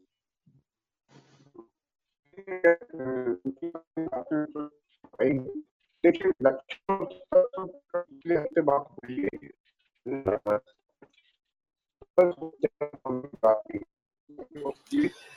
जलेश्वर भाई आपकी आवाज़ नहीं आ रही है ठीक। हाँ मैं बीच में बाहर जाना पड़ेगा। हाँ आप ऐसा करिए एक बार क्विट कर जाइए फिर आइएगा। मैं मनोरंजन जी तब तक आप रखिएगा। जी जी मैं जुड़ा हूँ। एक मिनट। जी जैसा कि हम लोग का विषय है जो फासिज्म को अगर देखें आज के दौर में और क्या उसके चैलेंजेस हैं It's 4:20 p.m. और हमारे समाज में अगर देखा जाए तो ये किस तरीके से आज पनप रहा है तो पिछले सप्ताह में मैं सुन रहा था मुकेश सर को बड़े बारीकी सुना It's 4:20 p.m. और मुकेश सर को मैं हालाँकि फॉलो करता हूँ फेसबुक पे अच्छे से तो हमारे सामने जो आज चैलेंजेस हैं, निश्चित तौर पर जो सरकारें हैं और उसका जो टूल्स है, उसके पास जो मशीनरीज हैं वो और उसका दुरुपयोग जो हो रहा है, ये निश्चित तौर पर एक फासिस्ट शासन का भारत में उभार है, मेरा ये मानना है। और मैं जहाँ तक देखता हूँ सोशल साइट्स के माध्यम से ये अपनी जड़ों को और मज़बूत कर रहा है, लगातार मज़बूत कर रहा है। और सबसे बड़ी बात है जो लोग, भले हम लोग मानते हैं ये गलत है और ये फासिज्म की निशानी है, लेकिन लोगों को लगता है ये बिल्कुल सही चीज़ है। इसमें कुछ तो गलत हो ही नहीं रहा है, ऐसा ही होना चाहिए, यही सही है। और उनको दिलासा दिला दिया जाता है या उनको भरोसा दिला दिया जाता है, ये चीज़ सही है। हर एक गलत चीज़ को इस तरीके से जस्टिफाई कर दिया जा रहा है, जो मैं आवाक रह जाता हूँ, हैरान रह जाता हूँ, जो उसका काउंटर करने का सोचता भी हूँ तो बहस करने, बहस करते करते मतलब इस तरीके से होता है जो अंतिम में आप सोचते हैं, छोड़ दें। जैसे मैं देख रहा हूँ, अभी आप देखेंगे जो पेट्रोल की डी पेट्रोल डीजल की कीमतें सौ की कब की पार कर चुकी है और उस पर कोई बोले तो वही हाल रहेगा जो सीधा कहेंगे भाई पिछली सर, अब तो सिगुफा नया छोड़ दिया है, पिछली सरकार ने वो जो बॉन्ड था उसके तहत जो है कर्ज बढ़ा दिया था। तो व्हाट्सएप में तमाम तरह के मैसेज आ जाते हैं तुरंत और उनको आईटी सेल या जो भी कह लीजिए उनके जो मिशनरीज हैं, वो तैयार करने वाले लोग हैं। मीडिया के थ्रू आके मंत्री कह बैठती हैं और लोग जो है बहुत हद तक उस मामले से दूर हट जाते हैं। जबकि आपको याद होगा, अभी गैस सिलेंडर का दाम बढ़ा। आज ही संयुक्त से मैं गैस सिलेंडर ब्लैक से खरीद के लाया हूँ और एक हज़ार से ज़्यादा कीमत देना पड़ा। क्योंकि मैं जहाँ भी रह रहा हूँ, वहाँ मेरा घर नहीं है। मतलब मैं घर से दूर हूँ और मतलब कि ब्लैक नहीं लेना पड़ा। और मैं हैरान हूँ, मैं वहाँ क्या बोलूँ? मेरे समझ से परे जो गैस सिलेंडर मैं जब छात्र था तो उस जमाने में भी वो जो है, पाँच सौ रुपये में आराम से मिल जाता था। और सीधा आज सात साल के अंदर दो गुना है। और उस पर कोई सवाल ही नहीं हो रहा है। और जबकि ये सवाल ना होना भी फासिज्म की एक निशानी है, अगर देखा जाए तो। फिर चीज़ों को देखेंगे तो जब कभी बातें उठकर आती हैं जैसे अभी किसान वाला मुद्दा हुआ, हालाँकि पिछले सप्ताह मुकेश सर ने समझाया था, जो किसान भी बहुत हद तक फासिस्ट के सहयोगी रहे हैं और थोड़ा बहुत जो है मैं इससे सहमत भी हूँ।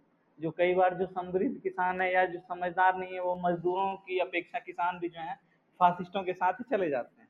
लेकिन इस बार जब किसान का आंदोलन हुआ तो गाँव में भी मैं देखा जो किसान या तो इससे कोई मतलब नहीं रख रहे हैं या उस समाचार की समाचार से जुड़ भी नहीं रहे हैं। और खासतौर पर मैं बिहार की बात कर रहा हूँ। बिहार में ये कानून 2005-6 से ही लागू है, अगर आपको मालूम होगा। ये तीनों जो हैं कानून। और मंडी तो बिहार में लगभग पूरा जो है कोई है ही नहीं। देखेंगे, मंडी मतलब कि खत्म ही है और जो भी है वो पूरी तरीके से खुले आम बेच सकते हैं, जो भी अनाज है। और किसान को कोई मतलब नहीं है, जो हमारे साल, आज से पंद्रह साल पहले भी जो गलत हुआ, उसका आज भी विरोध करें या एक होता है, जो वक्त आ गया है, जो भाई कोई तो बता रहा है। तो नेरेटिव जो सेट कर दिया जा रहा है टीवी के माध्यम से, लोग उसी को सच मान लेते हैं। और बाकी मैं देख रहा हूँ, अभी के दौर में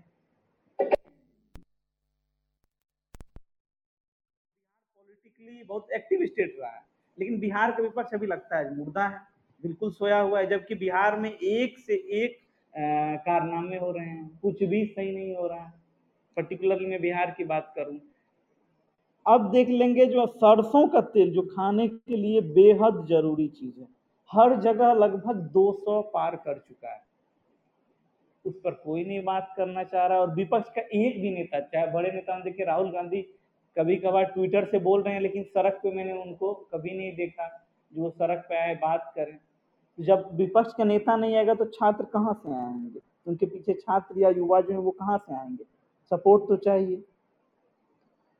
और उस चीज़ को लेकर मैं बड़ा ही अचंभित हूँ, जो भाई कौन लीड करेगा? और फासिज्म जो है, वो निरंतर बढ़ ही रहा है, वो घट नहीं रहा है, क्योंकि घटेगा तब तो ना जब हम काउंटर करेंगे। काउंटर तो कुछ कर ही नहीं रहे हैं। और सबसे बड़ी बात है, समाज में जब कुछ हो तो हमारे पास एक स्थापित नैरेटिव है, मुसलमान, मुस्लिम मुस्लिम, करने लग जाते हैं। नहीं है तो पाकिस्तान है। और ये सारी चीज़ें हो रही हैं, खुलेआम हो रही हैं। लोग को समझा भी दीजिए, लेकिन वो इस तरीके से होता है, जो कभी कोई एयर स्ट्राइक हो जाए, कुछ हो जाए उस पर बात ही नहीं होता है। राफेल डील में आप देख लीजिए, जो पूरी तरीके से मैंने देखा। जो भारत खरीदा और भारत में ये जाँच का विषय नहीं रहा, तुरंत जाँच खत्म कर दिया गया। और निश्चित तौर पर फ्रांस को इस डील से फ़ायदा नहीं, चाहे फ्रांस की कंपनी को, चाहे फ्रांस की सरकार को फ़ायदा पहुँचा। वहाँ ये जाँच का विषय है और भारत में ये सब जाँच का विषय है ही नहीं। तो इन चीज़ों को जब देखते हैं और यहाँ का लोग, जो ट्विटर भी देख लेते हैं, ट्विटर पे थोड़ा बहुत विरोध होता है, कुछ लोग हैं ट्विटर पे। हालाँकि मैं देखता हूँ ट्विटर पे जो ये खासतौर पे दिलीप मंडल लोग, जैसे लोग हैं, वो लोग बहुत मजबूती के साथ प्रतिरोध दर्ज कराते हैं। मैं लगातार देखता हूँ। लेकिन बाकी जो कांग्रेस का विंग है, वो कभी उतना एक्टिव नहीं हो पाता है। और जो वामपंथ है वामपंथ की कमियाँ मैं देखता हूँ जो, निश्चित तौर पे वो भयावह है। वामपंथ में जो कमियाँ है, वो इस तरीके से है जो इंटेलेक्चुअल लोगों की यहाँ कमी नहीं इसमें कोई शक नहीं। लेकिन जमीनी स्तर पर जो काम है वो धीरे धीरे घट चुका है। जमीनी स्तर पर वामपंथ अब लगभग खत्म हो चुका है। बिहार में हालाँकि इस बार वामपंथ थोड़ा पुनर्जीवित हुआ है खासतौर पर अगर चुनाव के माध्यम से देखा जाए जो बहुत हद तक विधानसभा में कुछ लोग चुने गए हैं। लेकिन जो संघर्ष की लड़ाई थी वो सड़क पर नहीं के बराबर दिख रही है। पहले मैं देखता था, मैं जब छात्र था तो हर एक कॉलेज के जो छात्र होते थे, उसमें से एस एफ़ आई या ए आई एस एफ़ या फिर आयसा के लोग जो थे, वो अमूमन दीवालों पर बहुत सारे संदेश लिखते थे। ज़्यादा नहीं, मैं आज से दस साल की बात बता रहा हूँ, और मैं देखता था। तभी हालाँकि उतनी मेरी समझ भी नहीं थी, लेकिन मैं उनके नारों को देखता था, लिखा हुआ रहता था और उनके जो संदेश रहते थे, बहुत स्पष्ट रहते थे। निश्चित तौर पर ये तो ज़रूर था जो लोगों को आकर्षित करता था और थोड़ी बहुत समझ लोग को सोचने के लिए मजबूर करता था। लेकिन मैं तो आजकल वो भी नहीं देख पा रहा हूँ। चाहे इसकी समस्या जो हो, मैं भी इसका हिस्सा हूँ तो मैं भी इसके लिए जिम्मेदार हूँ, इसमें कोई शक नहीं है। लेकिन मैं इन सब चीज़ों को जब देखता हूँ तो निश्चित तौर पर सोचता हूँ और कई बार मेरी स्थिति बस कुछ ना कर पाने की रहती है। देखता हूँ तो और कुछ ना कर पाने की स्थिति को मैं क्या बोलूँ, इसका इसको बयां भी नहीं कर सकता। और मैं आजकल बस यही सोशल मीडिया पे देखता हूँ, सुनता हूँ, ज़्यादा आप लोगों के बीच बस रहता हूँ, थोड़ा बहुत आप लोगों लोग नहीं तो मैं बोलना अब लगभग बंद कर दिया। क्योंकि बोलता हूँ तो लोग और नाराज़ हो जाते हैं। और अजीब ये, अजीब तरह का मतलब है तो आप लोग हमसे बहुत बड़े बड़े लोग हैं और निश्चित तौर पर हमसे ज़्यादा अनुभवी हैं। तो मैं आप लोगों को सुनता हूँ तो देखता हूँ उम्मीद तो रहती है और उम्मीद हमेशा रहेगी। तो मैं आप लोगों से इतना ही कहूँगा धन्यवाद। हाँ, मनोरंजन मनोरंजन पहले नाम बदल लो अपना। जी सर क्या नाम बदल ले बताए ऐसे ही कह रहे हैं। हेलो मनोरंजन जी आ, आप जो है इतने नौजवान इतने नौजवान हैं और आप अगर ऐसा सोचते हैं तो फिर जो है आप हमसे उम्मीद करते हैं ये गलत बात है। ये तो जो है कुछ भी करना है बदलना है बदलाव की शक्ति तो आपके हाथ में है और आपको ही जो है आगे आगे इसको ले जाना है और जो पिछले की गलतियाँ हैं या कमियाँ हैं उसको भी सुधारने का काम तो युवा के ही हाथ में होना चाहिए। हम तो उसमें केवल जो एक दिशा दे सकते हैं। उससे तो अधिक नहीं है। तो इसके साथ जलेश्वर जी अगर आपका ठीक हो गया हो तो आप बोलिए। हाँ, जी जी। हाँ मैं तैयार मैं पिछली बात नहीं दोहराऊँगा पिछली बार ये सारी बातें हो ही गई। जो बात मुकेश भाई ने कही उसमें भी थोड़ा सा उसी में आगे बढ़ाना चाहता हूँ क्योंकि बात अब इस हिंदुस्तान पर होनी चाहिए कि क्या हिंदुस्तान में फासिज्म है तो कैसा है? और वो लड़ेगा तो कौन लड़ेगा? जिन शक्तियों की बात मुकेश भाई कह रहे थे। वो तो हकीकत है कि लड़ना उनको चाहिए। लेकिन दिक्कत यह है कि वो माने तो सही कि हिंदुस्तान में फासिज्म आया है। अभी तक जिन शक्तियों को लड़ना चाहिए या इस बात पर आगे बढ़ना चाहिए, इस पर एक स्ट्रेटेजिकल कार्य योजना बनानी चाहिए। मुझे नहीं लगता कि उन्होंने इस चीज़ इसकी गंभीरता को समझ पाया है। उनको शायद लगता है कि फासिज्म कुछ बंदूक बंदूक लेके आएगा तो गोला चलाएगा, तब कहेंगे हम कि हाँ फासिज्म आ गया। मैं नाम नहीं लूँगा। एक पार्टी के वरिष्ठ महासचिव ने कहा था कि ये फासिज्म अभी नहीं आया है। ना? उनको अभी भी लग रहा है कि यहाँ एक ऐसा षडयंत्र डेमोक्रेसी है। लेकिन वो भूल जा रहे हैं कि दिन ब दिन जो डेमोक्रेटिक इंस्टीट्यूशन है उसको खत्म किया। वो उम्मीद कर रहे हैं कि फौज आएगी और या फिर हिटलर आएगा और संसद में आग लगाएगा। तो हर बार फासिस्ट आग नहीं लगाएगा ना। एक बार लगा दिया लगा दिया, क्या है? अब तो उसको ज़रूरत भी नहीं आग लगाने क्योंकि देखिए, मैं आपको बता रहा हूँ पेंडेमिक कभी कभी फासिज्म के लिए कितना रास्ता आसान कर देता है। हंगरी में देखिए फासिज्म को और तेज़ी से लाने में पेंडेमिक का बड़ा योगदान हिंदुस्तान में देखिए मास्क न पहनने पर जुर्माना वसूल करके करोड़ों रुपए सरकार कमा ले रहे है ना? तो हाथियम के लिए तो बहुत मुफिद माहौल दिक्कत है, हमारे अपने लोग समझे तो सही कि पहले फासियम आया। एक तो उन्होंने अपने आप को करेक्टराइज नहीं किया कि भारत में फासियम का स्वरूप कैसा है? अगर धीरे धीरे गौर करते तो इनके सामने उदाहरण असल में ये हमारे यहाँ है कि ये मान के सकते हैं कि जो दो उन्नीस में जो संसद के साथ हुआ था या चुनाव या इमरजेंसी डिग्री हुई थी, उसको लेके उस टाइप का कोई चीज़ यहाँ फिर आएगा तो हम मानेंगे। लेकिन वो भूल जा रहे हैं कि अब ऐसा कुछ नहीं है। अब ऐसा कुछ नहीं होने वाला। वो वो सारे धटकर्म हो जाएँगे करेंगे, जो डेमोक्रेटिक रास्ते से हो रहे हैं। आप देखिए रोज बरोज नए नए अधिसूचनाएँ जारी हो रही हैं, है ना?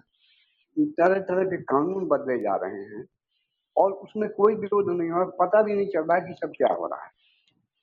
तो एक चीज़ तो ये कि उन वर्गों की पहचान करनी पड़ेगी, उन चीज़ों की पहचान कर पड़ेगी देखिए, पहले उन्नीस के बाद जो फासिज्म जर्मनी या मुसोलिनी मज़बूत हुआ था उन्नीस सौ पैंतालीस उसके लड़ने की वजह ये भी थी जैसे मुकेश भाई कहे तो बिल्कुल सही है। स्टालिन गार्ड तक पहुँचने तक, स्टालिन गार्ड तक जब तक जर्मन फौजें जाती रही, जब तक वहाँ उनकी हार नहीं हुई, तब तक किसी ने किसी पूंजीवादी देश ने उसकी न तो निंदा की, न उसको रोकने की पूरी कोशिश की। उनको लग रहा था कि बस अब मास्को तक कब्जा और काम खत्म। बोल्शेविज्म कम्युनिज्म गायब। ऐसा हुआ नहीं। इतफाकन यह होगा कि लड़ने के लिए रेड आर्मी नहीं लड़ी और वो हुआ नहीं। तो मजबूरन में उनका जो अपना कंट्राडिक्शन था हिटलर और मुसोलिनी के साथ, उसकी वजह से ये एलाइज में शामिल हुए एलाइज फोर्सेज में, और उसकी वजह से क्योंकि उनके ऊपर बनाई। अब बताइए, ये तो उस समय के बाद था, उसमें युद्ध का जमाना था।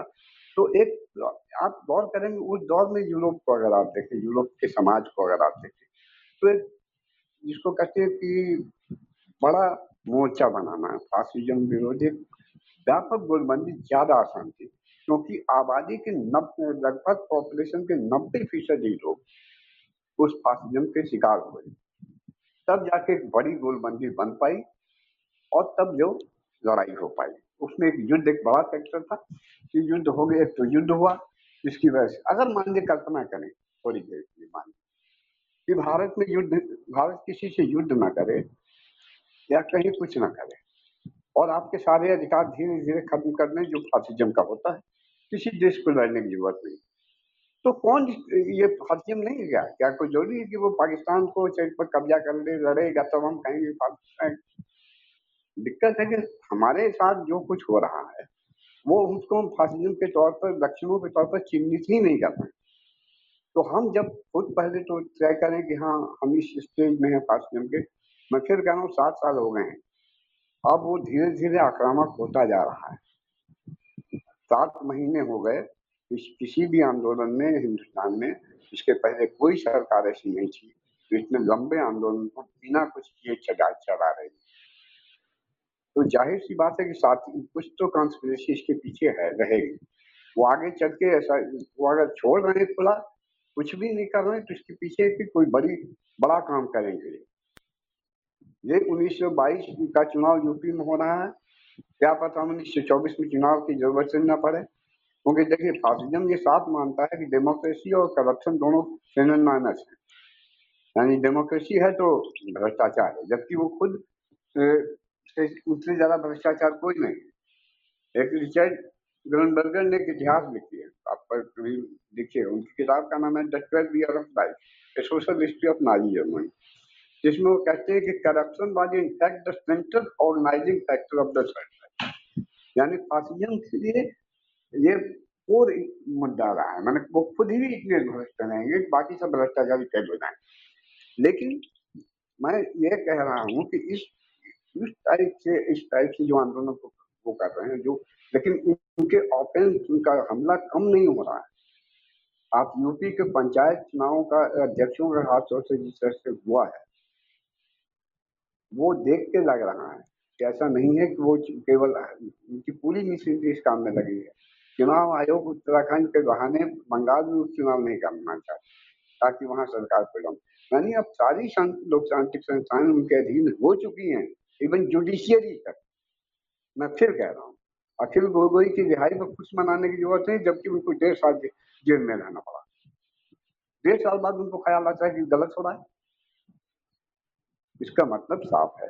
और भीमा पूरे गाँव के लोग दो साल से जेल में बंद हैं, उनको दिखाई नहीं देगा तो ये इस डेमोक्रेसी में आप लूपोल खोजते रह जाएँगे और कहेंगे किसका इस्तेमाल करेंगे, उसका इस्तेमाल करेंगे तो ये होना नहीं। लड़ने के में तो उतरना ही पड़ेगा।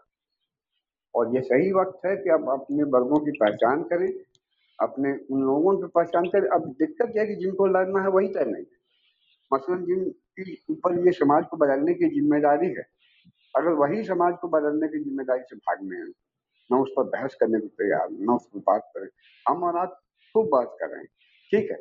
लेकिन उनका जो भी ग्राउंड लेवल पर काम रहा है या अतीत में किए हों या कुछ किए कर, कर रहे हों तमाम उनके संगठन है बैंक कर्मचारी से लेकर आपको किसानों तक सब तमाम लोग संगठन बनाए बैठे हैं। जो वो उस पर विचार ही नहीं कर रहे हैं उसमें उसको उठा रहे हैं। तो ये नतीजा ये होगा कि वो तब जब सारी बर्बादी हो जाएगी तो क्रांतिकारी क्रांति करने चलेंगे। तो वक्त बहुत बीतता जा रहा है। अब इन सवालों पर बहुत जल्दी ही साल दो साल के अंदर 2024 के के वक्त से पहले अगर नहीं कोई मोर्चा बना, नहीं कोई इस पर पहल करनी दी गई तो ये समझिएगा कि अगर चुनाव, मुझे तो कम उम्मीद है, वैसे अगर हो गया तो वो आखिरी चुनाव होगा। उसके बाद फिर चुनाव नहीं होगा, फिर तो तानाशाही दिखेगी और फिर वो भी दिखेगा जो होता रहा है। माध्यम को इससे अलग नहीं है। ऐसा नहीं कि वो जेनोसाइड और ये सब चीज़ें बताइए। फेसबुक पर तो मुस्लिम जेनोसाइड तक इसमें क्लब हाउस में एक जन मुस्लिम जेनोसाइड नाम के हाउस क्लब चला रहे हैं। जो ज़्यादा पहले से बना हुआ है। ये होना है। और हम हैं कि अभी तक बैठे हैं। तो इस पर विचार करना चाहिए। सब सोचना बहुत, वक्त, बहुत कम है। और जो लोग खासतौर से हम लोग तो खैर हाशिए के लोग हैं, लेकिन जो लोग तमाम पार्टियों में, वामपंथी पार्टियों में खास तौर से, क्योंकि वामपंथ की बड़ी ज़िम्मेदारी है फासिज्म के खिलाफ लड़ने की, बात सच है। तमाम डेमोक्रेटिक फोर्सेज तो तब आएँगे ना जब उनको उनके ऊपर मुसीबतें आएँगी, है ना? और इस डेमोक्रेसी को दुरुस्त करने की बात तो सोचिए मत कि हम इसको दुरुस्त करके ठीक ठाक रास्ते पर ले जाएँगे, वो इसी तरह का है। वो इसी काम का है, इसी लायक है। तो लड़ेगा वही जिसको बेहतर दुनिया बनानी, बेहतर समाज बनाना इस समाज में पैच लगा के तो नहीं चलेगा ना। तो उनको आगे आना पड़ेगा, जो लोग हैं उनके साथ जुड़े हुए, वो अपने यहाँ इन बातों को रखें, इन पर बहस चलाएँ, अपने नेताओं से सवाल करें। विपक्ष से सवाल तो बाद में करेंगे। राहुल गांधी का तेज देखिए। राहुल गांधी की कांग्रेस पार्टी का फासिज्म से लड़ेगी। कब लड़ेगी और कब क्यों लड़ेगी? है ना? तो उनसे उम्मीद नहीं है हमने उतना। हाँ ये मैं कह सकता हूँ कि भाई लड़ाई के इस वक्त में अगर आप हमारे साथ आए, बड़ी लड़ाई है तो आप चलिए ठीक है, जो चार कदम चले, मुझे मंजूर है। लेकिन उससे ज़्यादा और दुनिया बदलने की उम्मीद तो नहीं कर सकते ना। तो इनसे जो जो समाज बदलने वाली ताकतें हैं, उनको एक गोल बंद होने की ज़रूरत है। तो इतना बिखराव है और इन, जिसको कहते हैं पेटी इश्यूज़ पर झगड़। मैंने ऐसी कोई बड़ी मु- बड़े मुद्दे नहीं। मैंने मुझे कहा कि अगर ठीक से अगर चाक आउट करें तो सहमति के मुद्दे इतने ज़्यादा हैं कि उनसे भी काम चलाया जा सकता है।